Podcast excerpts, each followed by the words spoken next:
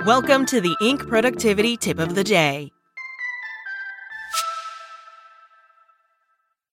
This podcast is sponsored by Ramp. Are you the decision maker in your company? Consider this. For the first time in decades, there's a better option for a corporate card and spend management platform. Meet Ramp, the only corporate card and spend management system designed to help you spend less money so you can make more. Most corporate credit cards offer points as incentives, but those points amount to less than their worth in real cash value. Ramp's business cards offer you cash back, real money in your pocket. Plus, you control who spends what with each vendor. And Ramp's software collects and verifies receipts automatically, which means you'll stop wasteful spending and close your books in hours instead of days. Businesses that use Ramp add up to 5% to their bottom line the first year.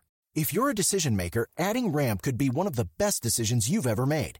And now get $250 when you join Ramp for free. Just go to ramp.com slash easy. Ramp.com slash easy. R-A-M-P dot com slash easy. Cards issued by Sutton Bank and Celtic Bank members FDIC terms and conditions apply.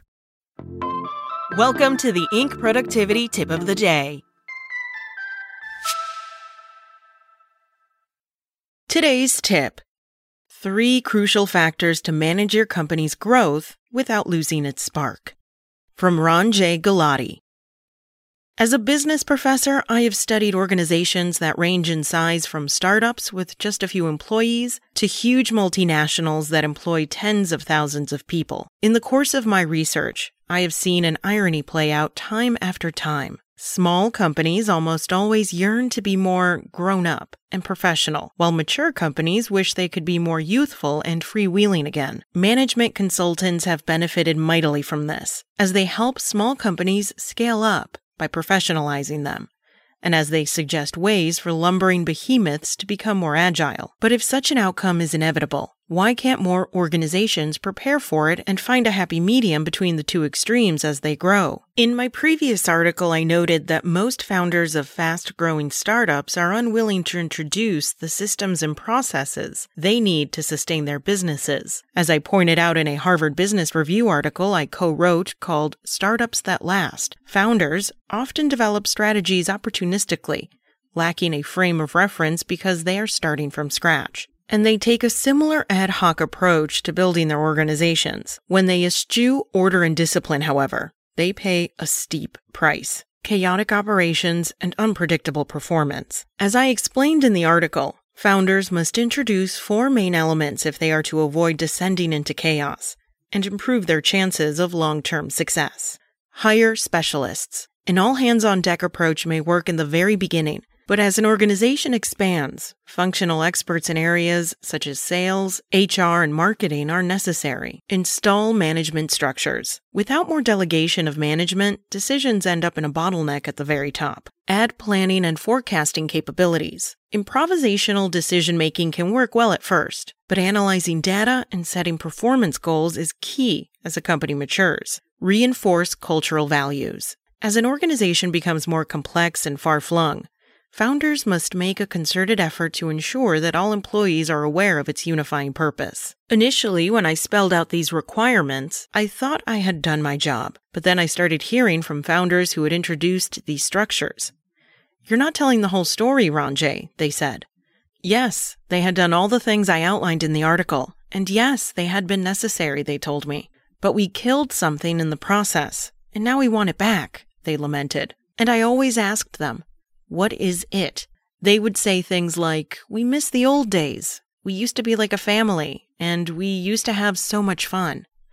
I knew the issue went deeper than this, though, and I sensed that further investigation would reveal something important. So I spent nine months conducting more than 200 interviews at more than a dozen small, fast growth companies that had succeeded in introducing systems, structures, and processes. Presenting my findings in a 2019 Harvard Business Review article, I wrote, There's an essential and tangible something in startups an energy, a soul. It inspires people to contribute their talent, money, and enthusiasm, and fosters a sense of deep connection and mutual purpose. As long as this spirit persists, engagement is high, and startups remain agile and innovative, spurring growth. But when it vanishes, ventures can falter, and everyone perceives the loss. In my article titled The Soul of a Startup, I explained that companies needed to focus on three crucial factors in order to recapture their original entrepreneurial spirit. They are customer connection. I found that businesses were more likely to thrive if founders and employees intimately understood the perspectives and needs of the people to whom their products and services were targeted and felt personally connected in a way that unleashed their energy and creativity. Employee experience. Employees who felt that they had both voice and choice were most likely to help a company retain its original startup essence. In other words, employees could tell that their opinions mattered and that they had a certain amount of discretion to make their own decisions. Business intent. The most successful companies stayed true to their original reason for being. Many ventures define their mission or business core, but the intent I uncovered went further, taking on an almost existential significance, I wrote. I described how companies including Warby Parker, Netflix, BlackRock, and Starbucks managed to keep their entrepreneurial spirit alive, or help restore it when it was waning, while still building and adhering to the internal structures that needed to be developed as they matured. As I wrote, so often entrepreneurs, consultants, and scholars like myself emphasize the need to implement structure and systems as a business grows, missing the importance of preserving its spirit. We can and should focus on both. With effort and determination, leaders can nurture and protect what's right and true in their organizations. That's it from Inc. Check back weekday mornings at 6 a.m. Eastern for more tips. Traffic jams, tailgating, pileups. Ugh, the joys of driving. How could it get worse? The federal government wants to have a say in what you drive. That's right. The Biden administration's EPA is pushing mandates that would ban two out of every three vehicles on the road today.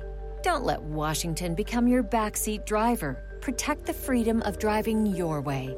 Visit EnergyCitizens.org. Paid for by the American Petroleum Institute.